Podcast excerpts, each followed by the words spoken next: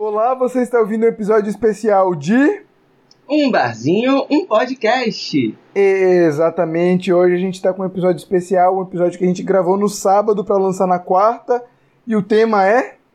Eleições nos Estados Unidos. Exatamente. A gente está com esse episódio hoje que a gente está tentando fazer o máximo para lançar para vocês ouvirem o mais rápido possível, porque a gente está gravando agora no sábado. Hoje, uh, algumas horas atrás, o Joe Biden foi declarado como vencedor dessa eleição.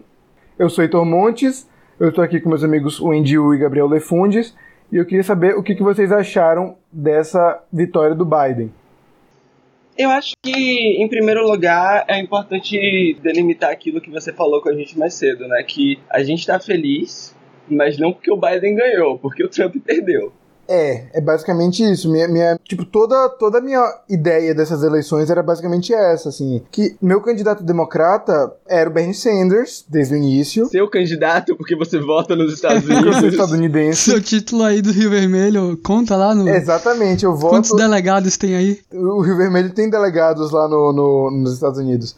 Mas meu candidato favorito à eleição americana era o Bernie Sanders. E quando o Joe Biden ganhou a indicação democrata, eu falei, tipo, é, né? E aí, depois disso, eu fiquei, tá, se o Trump perder, ótimo. Sabe? Foi basicamente isso que eu acompanhei nessas eleições. Eu, eu tô feliz porque o Trump perdeu. É, eu concordo com vocês dois, tanto com o candidato favorito era o Bernie Sanders, né, que era a única coisa levemente parecida com um esquerdista de verdade lá nos Estados Unidos, na no Partido Democrata. Mas, assim, não sei se o Joe Biden ganhar é uma prova daquela teoria furada da elegibilidade, se o Bernie Sanders teria ganhado com mais votos ou se teria perdido, não sei. Agora, sim, o que eu sei é que se não fosse o coronavírus, Biden tinha tomado um couro feio. Sim. O Trump tinha sido reeleito muito fácil. E assim, eu acho que essa era uma eleição que na cabeça de todo mundo, pelo menos mais à esquerda, devia ser muito fácil. Uhum. As pesquisas enganaram aí o, o establishment democrata que estava achando que ia ser tranquilo, mas foi muito mais apertado do que todo mundo achava e do que, na minha opinião, devia ser. Assim, eu acho que Trump era um, era um candidato fácil de você fazer campanha contra, sabe? E é isso. Entre vários erros aí da campanha democrata e Biden ganhou, mas não era o que a gente queria, mas o importante importante é, é tirar fascista, né? É isso. É, no, no momento, né? Por enquanto. Mas, assim, uma coisa que você falou que, tipo, deveria ter sido muito mais fácil, né? Mais pessoas votaram no Trump nessa eleição. Tipo, mais pessoas saíram de suas casas para votar no Trump. Tipo, mesmo que ele tenha perdido. O que é, tipo, na minha cabeça não faz sentido, até porque, tipo, ele não tem plataforma. A campanha do Trump, assim como como nosso estimado fascista de, do momento, não, não, não tem plataforma, não tem proposta. Não, não. Você vê o que o, o, Trump fez nos quatro anos de mandato foi basicamente desfazer coisas. Ele não, não fez muita coisa. É mudar tudo isso que tá aí, né? É, assim como o Bolsonaro. Nem, nem, nem o, o muro. Ele nem o muro ele fez, sabe? E tipo, se você olha o o, Bolsonaro é a mesma. O que é que o Bolsonaro fez? até agora, em dois anos de mandato. Cara, assim, o, o, Trump, pelo menos, né, tava, ah, mérito dele ou não, não vou entrar nisso porque eu realmente não acompanho a economia americana na vida normal, eu paro pra ver isso a cada quatro anos, mas antes do coronavírus, desemprego tava baixo, a economia tava bombando, assim, não sei qual foi, não sei de quem é o crédito, mas tava. E isso ia reeleger ele muito fácil. Agora, isso eu falei é pra ter em comparação com o Bolsonaro, que, que nem isso a gente pode dizer, né? Não tem nem aquele escape dos neoliberais de, ah, cara é escroto, mas pelo menos o mercado tá feliz. É isso, mas não é como se um candidato democrata que não fosse o Bernie Sanders também não seria capaz do mercado. Sim, né? sim, sim, com certeza. É, eu acho que foi basicamente isso, por exemplo, por causa disso que a Hillary perdeu em 2016, né? Hillary era candidata do, do, do, establishment e não mobilizou que as pessoas votassem nela como uma questão de mudança. Ela era aquilo que estava posto, porque era um candidato democrata num governo democrata e não mudaria muita coisa. Enquanto que o Trump se colocou como um cara antipolítica, o cara queria mudar as coisas que estavam postas, e ganhou os votos, basicamente, de uma região que estava completamente satisfeita, né? Que era o chamado Cinturão da Ferrugem, né? Pensilvânia, Wisconsin e Michigan. Ganhando isso, ele ganhou a eleição. O curioso para mim é que o que eles apostaram nessa eleição, que bem ou mal, né, parece que deu certo, é que o Biden é basicamente uma Hillary com condições levemente melhores, assim. É um homem velho, branco, que já ganha da Hillary de ser uma mulher branca. E, assim, quem não gostava do Trump tava mais desgostoso ainda, tava tudo fodido por causa do coronavírus, e eles foram, ah, se da outra vez foi quase, dessa vez tá um pouquinho melhor, vamos ver, acho que vai. Que eu acho uma estratégia meio bosta, sinceramente. É.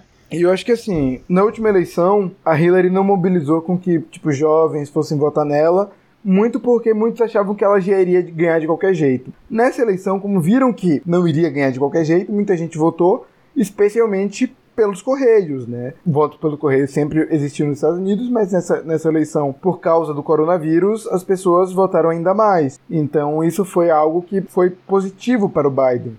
Inclusive, o Trump fez de tudo. Ele tentou sucatear os Correios dos Estados Unidos pra dificultar o voto pelo Correio e não deu certo. Foi um tiro no pé, né? Se ele mandasse todo mundo votar por Correio, ele teria muito mais chance do que. Não, é, ele fez questão de, de falar pros, pros apoiadores dele irem votar presencialmente porque a estratégia dele seria, tipo, tentar desacreditar o voto pelo correio, né? Não rolou. Mas ele vai tentar judicializar a eleição ao máximo agora, né? É, inclusive, isso que Heitor falou dos jovens e democratas irem votar mais porque viram que as coisas não eram garantidas, é uma, uma coisa que eu achei engraçado porque em algumas comunidades conservadoras, internacionais, aí o povo já tá falando, cara, a gente tem que dar um jeito do pessoal voltar a acreditar, porque com essa retórica do Trump de foi uma farsa, foi armado, roubaram a eleição, é, tem uma chance muito real dessa vez dos conservadores ficarem desacreditados com o sistema e perderem o, o volume de votos que eles sempre tiveram é, maior do que os democratas mais jovens também. Eu acho que basicamente foi o que aconteceu aqui no Brasil, né? A gente teve uma onda relativamente progressista, agora a gente tá numa onda extremamente conservadora, que talvez não, não dure muito tempo e volte a ter uma coisa progressista. Tão fofo ele, otimista. É, Eu, te- eu tento ser. eu acho que tento- são contextos diferentes, assim. Não, claro, existem. São contextos diferentes. São sociedades completamente diferentes, né? Então. É, o bipartidarismo, por exemplo, eu acho que permite uma formação de coalizão mais fácil de oposição. Sendo que, por exemplo, isso é uma coisa que eu acho muito importante da gente falar, que é uma coisa que eu já tô vendo os liberais de oposição falando, que é, olha o exemplo dos democratas. Eles deixaram as disputas de lado para lutar contra um inimigo maior. Blá, blá, blá. Não é assim. O Bernie, ele tinha uma agenda, ele tinha propostas, e para conseguir o apoio dos eleitores do Bernie, o Biden teve que fazer muitas concessões no projeto de governo dele, no programa de governo dele. E aqui parece que os liberais acham que as concessões sempre têm que vir por parte da esquerda, as concessões têm que se dirigir ao centro, sabe? E não é assim. Mas, de fato, ocorreu uma coalizão e esse pressuposto de coalizão vai ser muito utilizado nos próximos anos como exemplo para deslegitimar as disputas entre a esquerda de verdade e a oposição liberal. É isso, eu concordo com você, Di. E assim, a gente falando desde o início do porquê a gente não gosta tanto do Joe Biden nem da Kamala Harris. É, a gente podia expor um pouco mais sobre o porquê disso, né? O porquê da gente estar tá tão mais feliz com a derrota do Trump com a vitória de Biden e Harris, né? É, Sim. Porque são dois candidatos extremamente centristas. O Partido Democrata tem tido muita repercussão recentemente por conta de candidatos mais à esquerda, como o Bernie, a Elizabeth Warren, a Alexandria Ocasio-Cortez. Um movimento mais próximo de um socialismo, uma social-democracia, coisa assim. É, eu não chamaria a Warren de esquerda esquerda. É. Ela tá à esquerda do Biden, pelo menos. Sim. Ela tá à esquerda do bar, ela tá à esquerda do padrão do Partido Democrata. É isso, como Mas é mais um- um- uma social-democracia nórdica do que qualquer coisa. É isso, como os Estados Unidos nunca tiveram essa experiência de ter realmente um governo de esquerda, e não, o Obama não era de esquerda, é, né? Por mais que muita gente goste muito dele por outros motivos, mas não, ele não era de esquerda. E levando em conta que o Obama tava lá bombardeando o Oriente Médio de boas, espionando a Dilma de boas. Mas como ele começou a tratar Cuba como uma coisa minimamente humana, ai não, meu Deus, ele é de esquerda. Como ele tentou fazer um, um- um sistema de saúde minimamente humano. Minimamente mesmo. É, minimamente. Minima, sabe? minimamente. Mas é isso, eu acho que assim, a nossa crítica ao Biden e a Kamala Harris justamente são pelo fato deles serem centristas, completamente centristas. Eles Não só centristas, mas abertamente É, a neoliberais. gente podia falar né? de cada um separadamente, assim. Por exemplo, se a gente for começar com o Biden, que é mais óbvio, acho que as pessoas estão falando mais e tal. O cara é o retrato do, do, do establishment, né? É, da velha política aí que Bolsonaro inventou. Mas é um cara de coalizões, um cara neoliberal, um cara que governa para os mercados, que se tivesse aqui no Brasil seriam claramente de direita, assim. Não estaria nem na centro-direita, na minha opinião. Acho que ele estaria numa direita FHC, sabe? Aquela direita que chega no, no aceitável da escrotidão, sabe? Sim. Ele era um vice-presidente conhecido por, no seu período no, no Congresso, não ser uma pessoa muito carismática, mas ser uma pessoa de fácil articulação. Ou seja, o Temer. É, exatamente. É basicamente isso, sabe? Tudo leva a crer que o Biden era o Temer americano, sabe? Mas no contexto americano, isso faz dele um cara mega progressista. Não, e de fato, não sei até que ponto, por causa da, da influência da campanha do Bernie, o programa do Biden tinha vários avanços em relação a questões é, de pautas mais identitárias, digamos assim. É, eu acho que tem porque não teria como, como não ter mais. Não é eleição que eles precisam do máximo de votantes e uma boa massa do- dos progressistas jovens dos Estados Unidos lutam por pautas identitárias, né? Não, não teria como você ganhar essa eleição indo no, no ritmo que a Hillary foi. Por Sim. vamos manter estável um governo aqui que todo mundo conhece sem grandes mudanças. Acho que ele pelo menos a ilusão de é, um esforço com pautas identitárias, com o meio ambiente, apesar de ser um esforço bem bem meia boca assim, mas que precisa dar um Mas aceno. é importante salientar que todos esses esforços são por um modelo muito típico dos Estados Unidos, que é pelo viés neoliberal. É o ambientalismo neoliberal, são as pautas identitárias neoliberais, é tudo focado na prosperidade individual, na liberdade individual, nos direitos humanos, desenvolvimento sustentável, sabe? Todos esses termos complicados, marinistas e É, tal. em 2016, muitas pessoas acham que, tipo, a Hillary perdeu não pro Trump, mas pras abstenções. Porque muitos jovens falaram, tipo, ah, mas pra mim o meu candidato era o Bernie, não, vou, não foi nem votar. Então acho que foi por isso que o Biden tentou se juntar um pouco mais, assim, para garantir esses a- apoio das pessoas, dos jovens, porque o Bernie virou meio que, tipo, nas prévias, os comícios dele eram cheios de, de jovens, assim. Então acho que foi basicamente por isso que ele tentou, tentou esse apoio, né? E eu acho que a Alexandra Ocasio-Cortez, por exemplo, que eu acho que pra mim é, é um nome mais, mais significativo nesse sentido do que o próprio Bernie. Ela representa uma possibilidade real de mudança dentro da velha política do Partido Democrata e eles sabiam que sem essa ala do Bernie, da Alexandra Ocasio-Cortez, eles não, não conseguiriam vencer a eleição. Uma coisa que eles não tinham certeza em 2016, porque eles achavam que ser a continuação do que já estava ali seria o bastante. Porque, ah, todo mundo ama o Obama, então, né?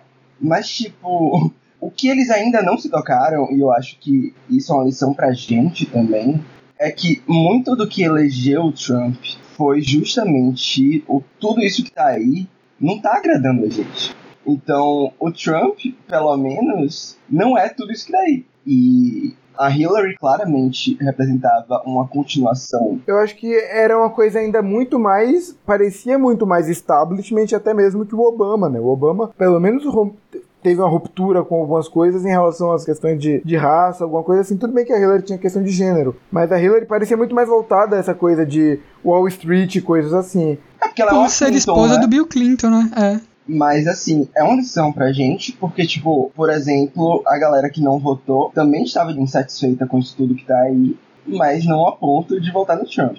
E nessa eleição, o Trump era tudo isso que tá aí. E, e a galera que estava insatisfeita com tudo isso que tá aí arranjou mil desculpas pra conciliar a insatisfação deles com o voto deles no Trump, sabe? Tipo, é uma coisa que a gente tem que prestar atenção. essa insatisfação com a velha política não pode ser deixada de lado só porque o Bolsonaro e o Trump se aproveitaram disso, sabe? Sim. É, isso eu queria aproveitar o, o gancho e perguntar para vocês assim, beleza, a gente tá feliz que o, que o Trump perdeu, ele é inquestionavelmente o, o epicentro aí dos movimentos nacionalistas, dos líderes populistas de direita que estão surgindo no mundo. Ele é ao redor do Steve Bannon e etc. Isso que a gente já discutiu em outros episódios. Mas eu queria saber de vocês um, o que é que vocês acham que isso vai implicar para o Brasil a nível de relações internacionais e dois, o que é que a gente pode tirar disso para construção da, da oposição a Bolsonaro, nosso Trump residente aqui. Porque assim, Bolsonaro pode cair, mas se a gente for no caminho igual dos Estados Unidos, a tendência é aparecer outro. Uhum. Que, que é mais fácil que nos Estados Unidos, na verdade, porque a gente não tem um sistema bipartidário, a gente tem maluco de um monte de tipo diferente, e para aparecer um aí é daqui para ali. Eu acho que, que essas perguntas são o motivo desse episódio, eu acho que talvez sejam essas duas perguntas. Então, vamos nos deter em cada uma. Sobre a primeira, eu acho que o governo provavelmente está com o cu na mão. Já tem papo no, no Palácio do Planalto de tipo tirar o Salles do meio ambiente, sabe? O Ernesto Araújo, sabe? Então é complicado porque não só o bolsonarismo copia descaradamente o modelo do trumpismo, claro que adaptado ao nosso contexto, mas além de ser assustador para eles por eles copiarem um modelo que acabou de ser derrotado, o fato do Biden ter ganhado, que é uma pessoa que tem um mínimo de decência, sabe? Tipo, não é um aliado, não considera um aliado. É um presidente dos Estados Unidos, em primeiro lugar. Em segundo lugar, é um neoliberal mas, assim, ele é aquela coisa com a qual a gente tinha se acostumado até o surgimento dessa galera. Que é o escroto que chega num nível de, de, de ser um, um, um ser humano, pelo menos. É ser minimamente um ser humano. É, é, sei lá, uma direita FHC, sabe? Eu era criança no governo FHC, mas eu suponho. é, mas era, era basicamente isso até hoje, sabe? O FHC é como é o cara de direita que as pessoas falam, não, mas, poxa, o FHC era presidenciável, sabe? É, ele, é, é. Quando o Lula ganhou, ele passou a faixa ele pro era Lula. um escroto, um completo filho da puta. Da mesma forma como o Bill Clinton. Da mesma forma como o Bill Clinton. Mas, tipo... Mas minimamente respeitável enquanto presidente, enquanto chefe de Estado. Sim. Exato. E minimamente competente também. Então, o retorno ao poder nos Estados Unidos de uma figura como essa significa que o governo Bolsonaro entra numa posição de possíveis sanções, de. não sei se é palavra, mas tipo, de se prejudicar uhum. comercialmente, de sofrer pressões dos grandes empresários brasileiros para se adaptar ao modelo de mundo pregado pelo governo Biden. Só que de a gente está no meio de uma pandemia em que o real é a moeda mais desvalorizada do mundo e assim, Bolsonaro conseguiu um avanço na, na, sua popularidade com os programas sociais do, do auxílio emergencial. Do, do, auxílio emergencial, que era tipo, ele não queria dar e ele deu 600 reais por uma pressão do Congresso. E assim, em breve ele vai ter que retirar isso por uma pressão dos empresários. E o Brasil vai entrar numa crise gigantesca. O Brasil vai entrar provavelmente numa crise pior que a de 2015 e 2016. Então, esse avanço da popularidade dele é completamente superficial e eu tenho certeza que daqui a um ano o apoio a ele vai estar ladeira abaixo. Eu acho que assim, as pessoas não se importam muito de uma forma geral com ideologias políticas se elas têm comida na mesa, se elas têm alguma tranquilidade econômica. Segurança. Alguma segurança econômica. O Trump perdeu justamente por isso. As pessoas tinham segurança econômica até março, antes da, da pandemia. Menos. Não, mais ou menos, é isso. A classe média tinha segurança econômica. É isso, só que é, lá nos Estados Unidos a classe média é uma maioria muito maior do que é aqui. Hoje em dia, uhum. a classe média do Brasil tá ficando cada vez mais achatada e tá uma galera caindo de volta para um lugar de onde já saiu e não, não queria voltar.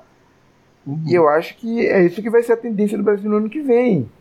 É, você falou daqui a um ano, eu acho que o auxílio emergencial acaba em, em dezembro, janeiro, fevereiro, acho que a gente já tá aí, cara. Sim. E eu acho que assim, Bolsonaro insistiu numa coisa um pouco mais populista para conseguir uma reeleição, que já tá, o mercado já tá olhando para ele falando, porra, quem é esse cara que eu votei?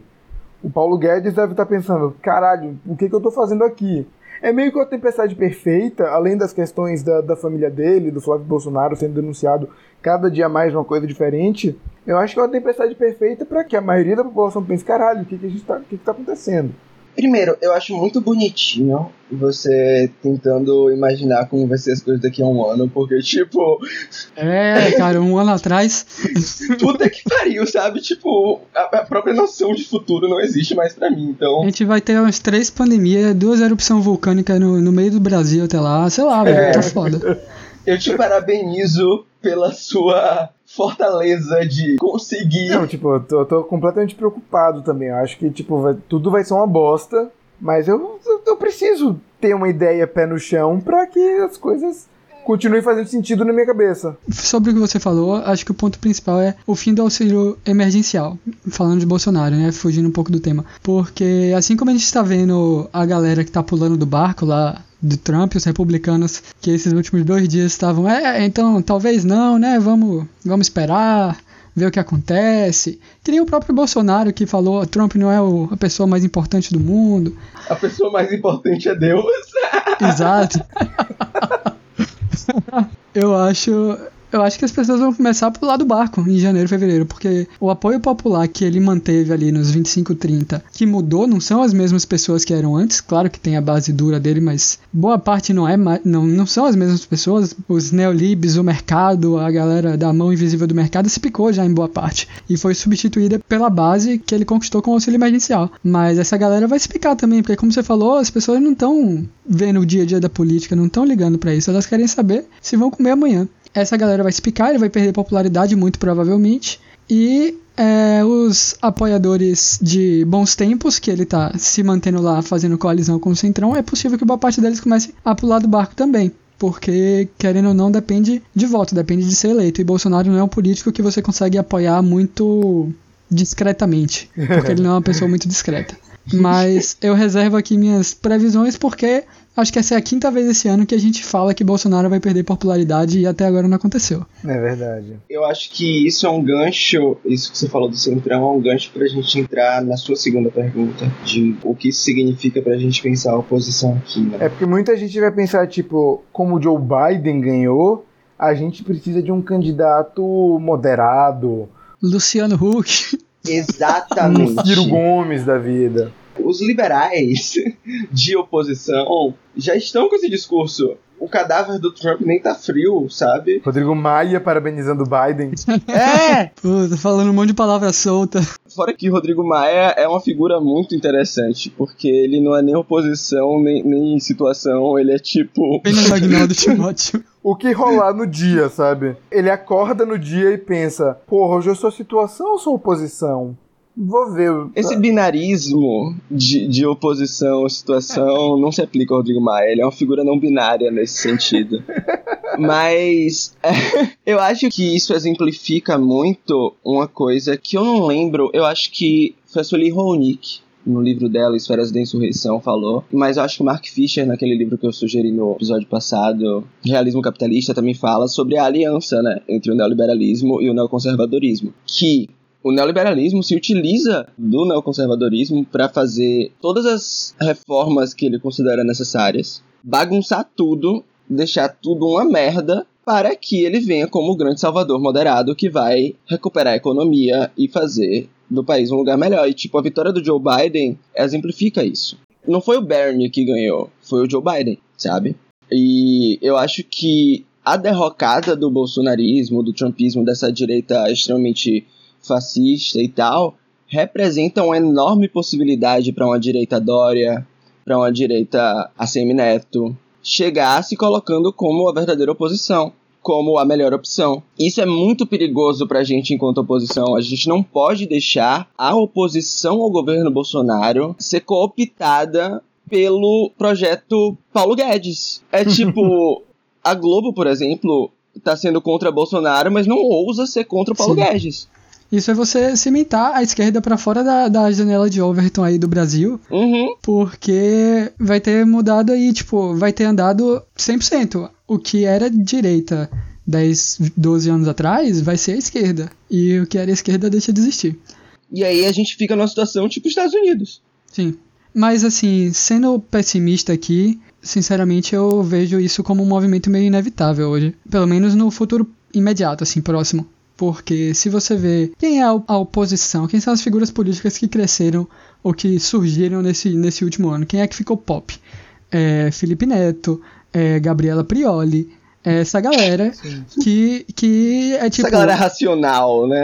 É, é, é, a galera racional, a galera intelectual. Vamos parar de pensar com o fígado. Que é tipo, ah, eu não concordo, mas vocês vão eleger Bolsonaro se ficarem falando isso, sabe? Sim. Fora todo o discurso cirista, né? Sim. Os ciristas na internet são tipo culpam o PT pelo Bolsonaro, sabe? A grande, os grandes culpados da, da, eleição do Bolsonaro são o PT, que não votaram no Ciro, que era um.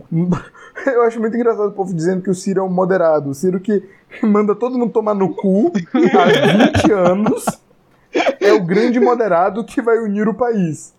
Não, é porque eu acho que o Ciro representa um modelo que traz um pouco de segurança e estabilidade, porque ele não é neoliberal demais. Ele concorda com uma intervenção estatal quando for necessário, um Estado presente e tal. Mas ele não é de esquerda. Ele não tem o fantasma, o espectro rondando ele.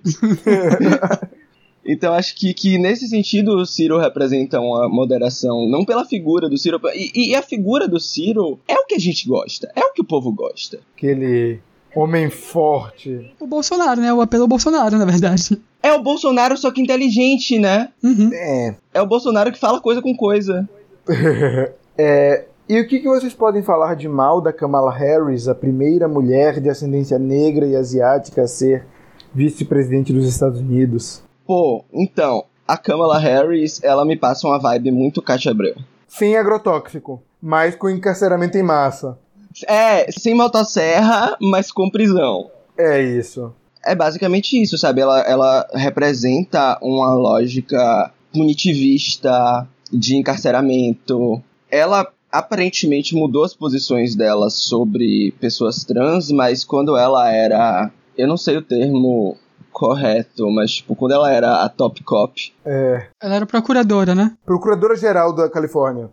Isso. Quando ela era procuradora-geral, ela foi quem foi responsável por processos que prejudicaram e muito as trabalhadoras do sexo, que prejudicaram e muito a população carcerária trans, porque ela se posicionou não contra exatamente, mas não a favor digamos assim, de tratamentos da transição para pessoas encarceradas. O apelo dela era essa pegada que estadunidense gosta e que brasileiro gosta também de ser duro com o crime. De bandido bom é bandido preso. Morto eu não vou falar não, porque aí já é, é o outro lado. Mas bandido bom é uhum. é bandido preso. E o problema é que o bandido aí traz toda uma conotação é, racial, LGBTfóbica, que o histórico dela mostra como verdade, não é especulação, não é histeria, não é drama, é o que aconteceu. Que ela tem em comum com Joe Biden, que também foi consignatário de várias, de várias leis que aumentaram em muito a população carcerária negra dos Estados Unidos. E eu acho a Kamala Harris um exemplo muito bacana desse identitarismo neoliberal estilo Beyoncé, é. Sabe? De tipo, porra, é uma mulher negra sendo vice-presidente dos Estados Unidos. Uhul! Sendo que, tipo, vai. Sei lá, a Damares é mulher, sabe? Sim. O. Esqueci o nome dele, da Fundação Palmares. É negro. Sabe? Tipo. Não, eu, eu, vejo muita gente no Twitter, algumas feministas radicais, falando que, tipo, como é que vocês falam mal da Margaret Thatcher? é! É, sim, eu já vi. Tipo, porra, um mulherão da porra conseguiu chegar onde nenhum homem tinha conseguido, sabe? Dama de ferro. Véi, tipo, não importa se ela partilha um recorte identitário com você, se ela não representa de fato uma mudança nas estruturas de poder que te oprimem, sabe? Pelo contrário, se ela sustenta as estruturas de poder que te oprimem. Seria a mesma coisa se, sei lá, a Caitlyn Jenner fosse candidata a presidente, tipo, sabe? Não, não é porque ela seria uma presidente trans. Ela apoiou o Trump em 2016. Exato, exato. Tipo, não é porque você é trans que você vai ser uma pessoa que vai fazer bem para a população trans. E isso serve para qualquer é, luta identitária. E eu acho que o objetivo não tem que ser colocar pessoas com identidades marginalizadas no poder. O objetivo tem que ser destruir a estrutura de poder que causa marginalização em primeiro lugar. Com certeza. E isso tudo está embrincado. Isso tudo está completamente conectado uma opressão com a outra e está tudo conectado dentro do capitalismo. E o que o neoliberalismo está fazendo é, com essa lógica de uma identidade individual, do modo como tem sido tratada a ideia de interseccionalidade, de como tem sido tratada a ideia de lugar de fala, enfim, se torna um farinha pouco com pirão primeiro, digamos assim, sabe? Parece que basta representatividade para resolver os problemas. E, e, e é. sinceramente, é. não.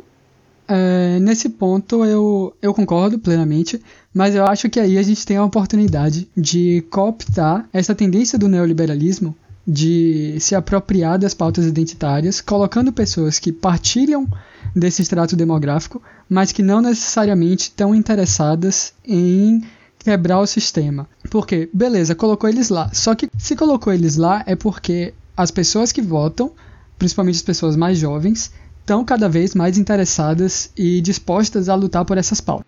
E isso é um fato. É o que a gente viu desde 2016, pelo menos nos Estados Unidos, e que a gente vê também aqui no Brasil, num espectro um pouco menor, talvez.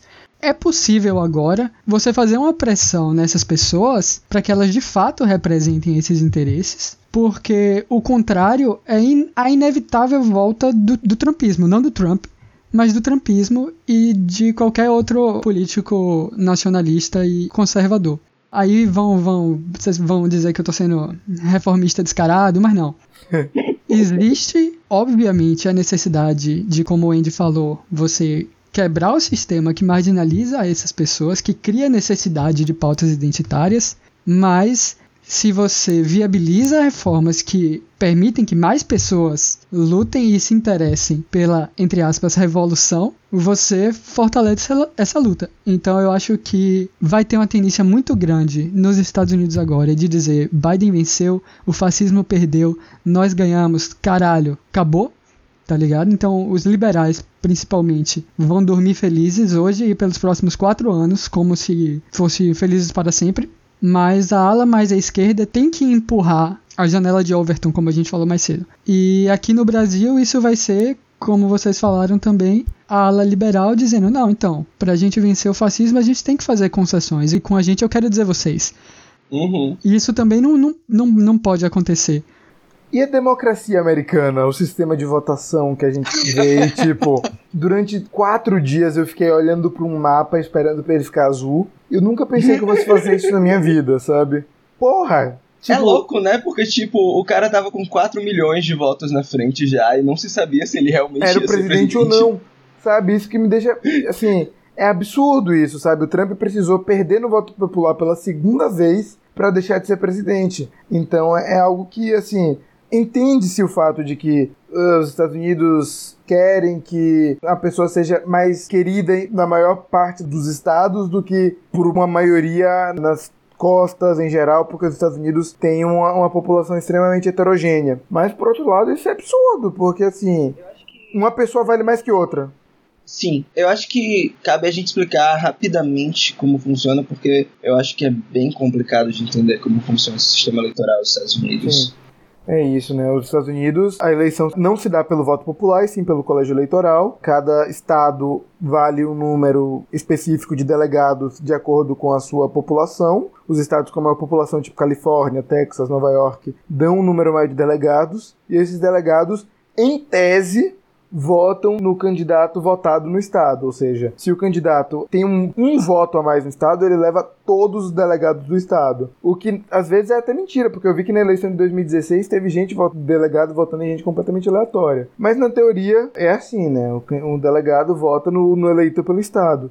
E esse. É, o sistema do, do colégio eleitoral foi criado para sustentar uma estrutura explicitamente racista, escravocrata, dando um poder mais ou menos equivalente aos estados com menor população que se baseavam numa lógica econômica escravocrata, latifundiária e tal. Então, tipo, permanecer até hoje é tipo justamente o que você falou. O voto de uma pessoa num estado que tem uma população minúscula acaba valendo mais do que o voto de uma pessoa num estado como a Califórnia. E assim, a forma de votação varia em cada estado, né? E a forma de apuração também varia.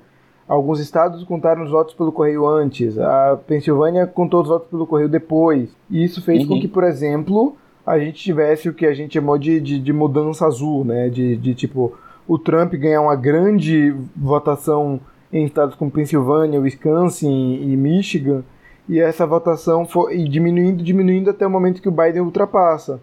E é importante esclarecer que o Biden não ultrapassou, né? Aqueles votos já existiam, já o Biden já tinha ganhado. Sim. Foi só a apuração que, que. É isso, porque. Que foi mudando. É porque, por exemplo, em outros estados, como uh, Flórida e Texas, que eles apuraram os votos pelo correio antes, foi o contrário, né? O Biden abriu uma vantagem e foi ultrapassado pelo Trump. Eu acho que os Estados Unidos dão essa questão de, de poder aos estados maior que no Brasil, e por outro lado faz com que seja uma eleição completamente absurda. Não tem um órgão que fiscalize a eleição como tem o TSE no Brasil.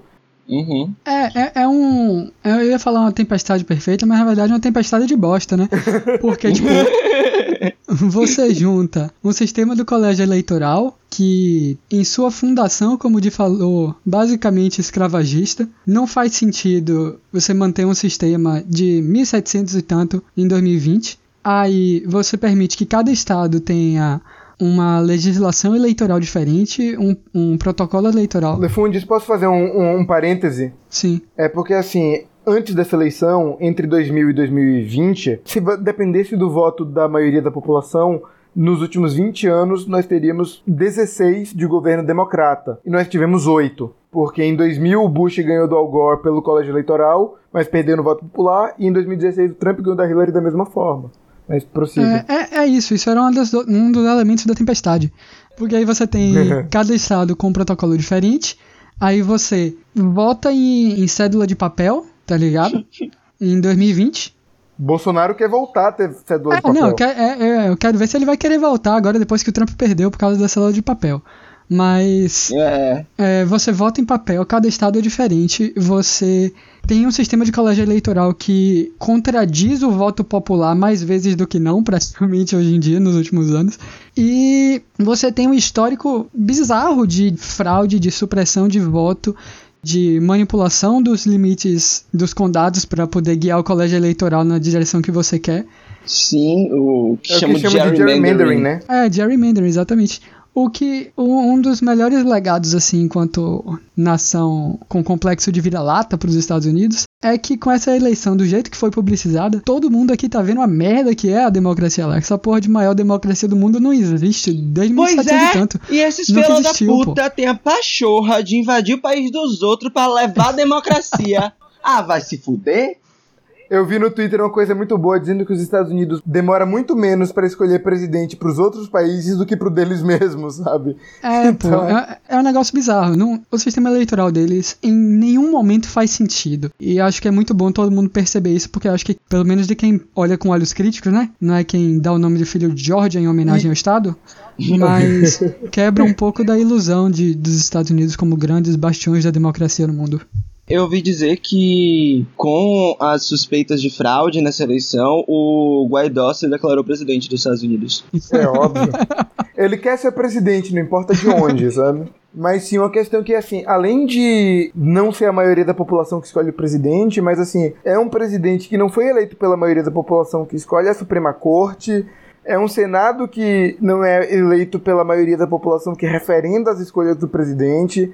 Tudo bem que o Senado no Brasil é da mesma forma, né? É por Estado. Mas nos Estados Unidos o poder do Senado é ainda maior, eu acho, em relação às escolhas que se faz. Tanto que o Trump foi impeachmentado no, no Congresso e mantido no Senado. E assim, a maioria das pessoas dos Estados Unidos se, se, identifica como democrata em vez de republicano, e a gente tem uma Suprema Corte extremamente republicana. Então é isso, eu acho que o, o colégio eleitoral mantém é, situações de poder, porque, por exemplo, o Partido Republicano precisa do colégio eleitoral para continuar sobrevivendo. Sim, é, isso uma coisa que você falou aí que acho importante, só um, um parêntese. A Suprema Corte hoje é absurdamente conservadora. Trump deixa ela muito mais conservadora do que ele encontrou. É uma geração perdida para pautas progressistas na Suprema Corte, não só em avanço, mas muito provavelmente em retrocesso também. E Além disso, né, um grande projeto de Trump do Mitch McConnell, que o pessoal é, não presta muita atenção, é a quantidade de juízes federais e estaduais que ele botou nesses anos, que é recorde. Então, os Estados Unidos vão ter aí uma, algumas décadas judicialmente terríveis para os progressistas. Independente do que você faça no, no Senado, no Congresso, vai ser difícil, cara que é um, um, problema que a gente se arrisca a ter também com a nossa Suprema Corte. Uhum. Sim para terminar, eu queria. Os próximos dois meses do governo Trump, como é que vai ser, sabe? Tipo. Sei lá! sei lá, não sei como vai ser amanhã. Cara, eu não sei o que, é que o brother vai fazer amanhã, velho. Eu tô muito ansioso pra isso. Trump vai meter o foda-se total em tudo que ele for fazer. Porque, eu, tipo... eu tava com medo de uma segunda presidência dele, porque tem essa pegada, né? Seu primeiro termo como presidente, ou seja lá o que for, você é mais moderado do que o normal, porque você tem que garantir a reeleição. No segundo, foda-se. E eu tava morrendo de medo desse foda-se dele. Agora ele vai ter um, um foda-se condensado em dois meses. E eu quero muito ver o que vai acontecer. Quatro anos de foda-se em dois meses. É tipo o JK do foda-se, sabe? 50 anos em cinco de foda-se. É isso, sabe? Então é, é, preocupante, né? Porque vocês me falaram, assim, assim, teve os vídeos do John McCain concedendo a presidência ao Obama quando ele perdeu a eleição em 2008 o Bush pai, quando perdeu a reeleição para o Bill Clinton em 92, concedendo de uma forma presidenciável, como a gente acha, e o Trump não, sabe? Hoje teve o, o, o, filho da puta do, do Rudy Giuliani falando lá que a eleição foi roubada e que eles vão até as últimas consequências para ganhar a eleição e tudo. Então eu acho que é, é, basicamente dessa forma como a direita tenta erodir a democracia, sabe? Se a democracia não tá ao, ao agrado deles, o Trump posta stop the count. Stop the count na, na Pensilvânia e na Geórgia porque ele sabia que ele ia perder, que ia virar e ele ia perder. Mas no Arizona, que ele podia ter uma chance de virar, Stop the Count vai se fuder, sabe? É, ele tinha, ele tinha gente protestando por duas coisas diferentes, em estados diferentes. É uma, uma, uma dissonância cognitiva absurda. Então é assim como a, a extrema-direita quer erodir a democracia, né? Colocando seus asseclas. Porque, por exemplo, o Trump tem uma galera de extrema-direita armada nos Estados Unidos, né? Os Proud Boys, extremistas de direita e extremistas supremacistas brancos que estão ao seu favor que podem tocar o terror nos próximos dias e meses, sabe? É complicado. Eles tentam erodir a democracia a forceps. E isso, isso delineia um projeto, um plano para outros países seguirem, outros países com governos autoritários de extrema-direita seguirem. É isso, o que o Trump faz, o Bolsonaro faz mais cagado. Então é uma coisa que a gente tem que prestar atenção. É isso, porque a gente tem alguns, por exemplo, alguns governos famosos de extrema-direita no mundo, né? O o da Hungria, né? O, esqueci o nome dele, o. Porra. Erdogan. Erdogan. Não, Erdogan é Turquia. Foi da Hungria. Orbán. Orbán. Orbán, isso, Orbán. Orbán, Orbán. é tudo com An. É isso. É foda. Erdogan na Turquia também é um, é um bom nome. A gente tem o príncipe da Arábia Saudita também, é um grande escroto, um filho da puta. A gente tem o governo da Polônia também, que é da extrema direita sabe? E são na mesma pegada do Brasil, sabe? São governos populistas que têm uma pauta que. Nacionalista. Nacionalista. Bolsonaro nacionalista de Araque, sabe? Bo... É nacionalista para os Estados Unidos. Nacionalista de, de direita no Brasil odeia tudo que é brasileiro, sabe? Uhum. Uhum. Mas tem aquela foto no Facebook do olho com a bandeira, com a lágrima caindo, tá ligado? Mas aí no, no Twitter bota a bandeirinha do Brasil, de Israel e dos Estados Unidos. Né? Mesmo que não goste muito de judeu. É isso, de qualquer forma, existem governos de direita que a gente pode até dizer que é extrema direita no mundo e que talvez, assim, essa derrota do Trump pode ser um, um aviso, não sei, assim, eu, eu, tento ser otimista nessas horas. Não, eu acho que pode ser um aviso para eles se organizarem e radicalizarem ainda mais. Para né? não sofrerem o mesmo, o mesmo destino do Trump, isso que me preocupa. É, eu acho que eles têm, têm dois caminhos aí. Um é, como a gente já tá vendo gente nos Estados Unidos, que era extremista até 5 da manhã de ontem, que tá tentando se passar de centro agora, né? Pra poder se disfarçar, pra se juntar com, com os liberal de ah, mas vocês vão eleger o Bolsonaro. Ou radicalizar de vez e foda-se, né? Acho que são, são duas alternativas ruins. E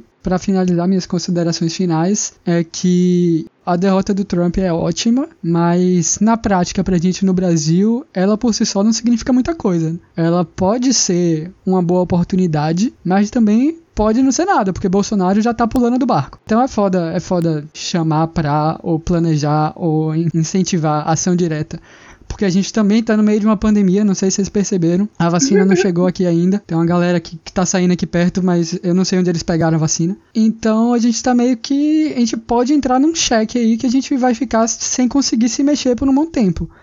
Minhas considerações finais, eu só gostaria de apontar mais uma vez de que se as coisas continuarem como estão, se a gente não, não se organizar enquanto esquerda, enquanto oposição de esquerda, o caminho tá todo feito para uma direita estilo ACM Neto, estilo Dória, chegar no poder facilmente. E acho que essa é a grande lição pra gente tirar dessa eleição americana. O Biden é o sonho deles, cara. O Biden chegar no poder é o sonho do Dória. Por exemplo, nessa pandemia, o fato do ACM Neto aqui em Salvador e o Dória no, no estado de São Paulo terem se comportado como pessoas minimamente, sabe, racionais, uhum. em comparação com o Bolsonaro, o povo já ficou, meu Deus, olha que coisa maravilhosa, sabe? E a gente vê isso com um monte de gente, né? Tipo, foi o, veio e foi o Mandetta, uhum. e o, o Dória, o, que já, já foi e voltou também, o Neto. Todo mundo, tipo, o oportunismo tá batendo e tá funcionando, tá ligado? Eu queria, assim, para quem é, entende inglês, eu acho legal ver um vídeo do John Oliver sobre a Suprema Corte Americana que reflete muito sobre o que eu falei sobre a, o fato de que não é a maioria da população que escolhe a Suprema Corte, o Senado não são escolhidos pela maioria da população. Então acho que é importante a gente entender que a democracia americana, a maior democracia do mundo, não é assim tão. Americana não, estadunidense. G tem alguma recomendação, referência?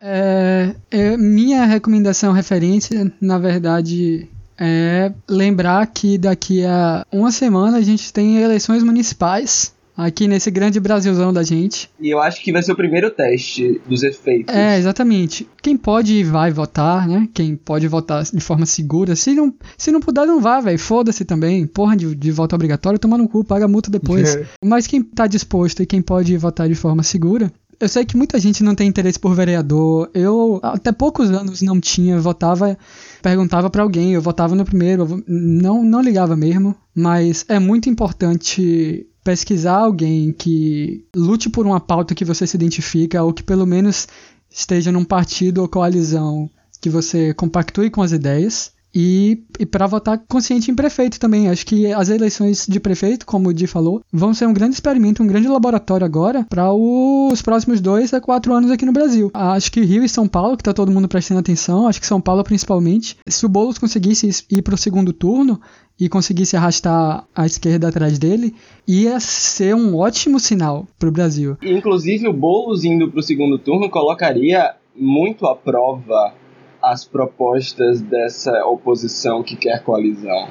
Sim, exatamente. Bolo não abre mão. É, a gente entende que todo mundo tem que lançar candidato, cláusula de barreira, toda essa putaria. Mas, segundo turno, o negócio fica mais, mais real, né? Aí a gente vê se o pessoal vai se unir mesmo, se, se vão apoiar o invasor de, de, de, de casa de rico, né? ou, ou se vão pular fora e deixar todo mundo se queimar. É, se, se, se vão para Paris, né, no segundo turno. É. Exato. é isso, pesquisem e votem. Essa é a minha recomendação. Faço minhas as palavras de Vieira, vereador, importa. E pensem também nos candidatos que estão oferecendo mandatos coletivos, que é uma proposta muito bacana, muito interessante também. Em especial, queria falar aqui que provavelmente se a gente fizer. A gente conversou de fazer um programa sobre as eleições municipais, né? Depois que rolar, pra gente discutir o que aconteceu aí nas principais cidades do Brasil. Eu devo falar isso lá de novo, mas não esqueça de quem você votou, em que partido você votou depois das eleições. Principalmente para vereador, essas coisas. Você pode encher o saco dos caras, pô. Se você for e você organizar gente para encher o saco, os caras escutam, porque eles têm que se eleger a cada quatro anos. então, um mínimo de oversight, de supervisão, ajuda pra caralho. É isso, meus amores. Eu acho que com essa bela mensagem de Gabriel Lefundes, que todos nós aqui assinamos embaixo, a gente pode encerrar o nosso programa. Então é isso. Joe Biden é eleito novo presidente dos Estados Unidos. Não era o que a gente queria, mas se o Trump tá chorando em casa sozinho e triste, sem amigos, porque ele também não tem amigos, a gente está feliz por causa disso. Os próximos quatro anos serão complicados. O Brasil vai ter eleição para presidente daqui a dois anos. E vamos vendo o que está acontecendo e vamos denunciando o que a gente acha errado. E é isso aí. Então, um beijo para o Andy, um beijo para Gabriel, Beijos. um beijo para você Beijo, que galera. ouviu a gente nesse programa especial. E é isso aí. Beijão.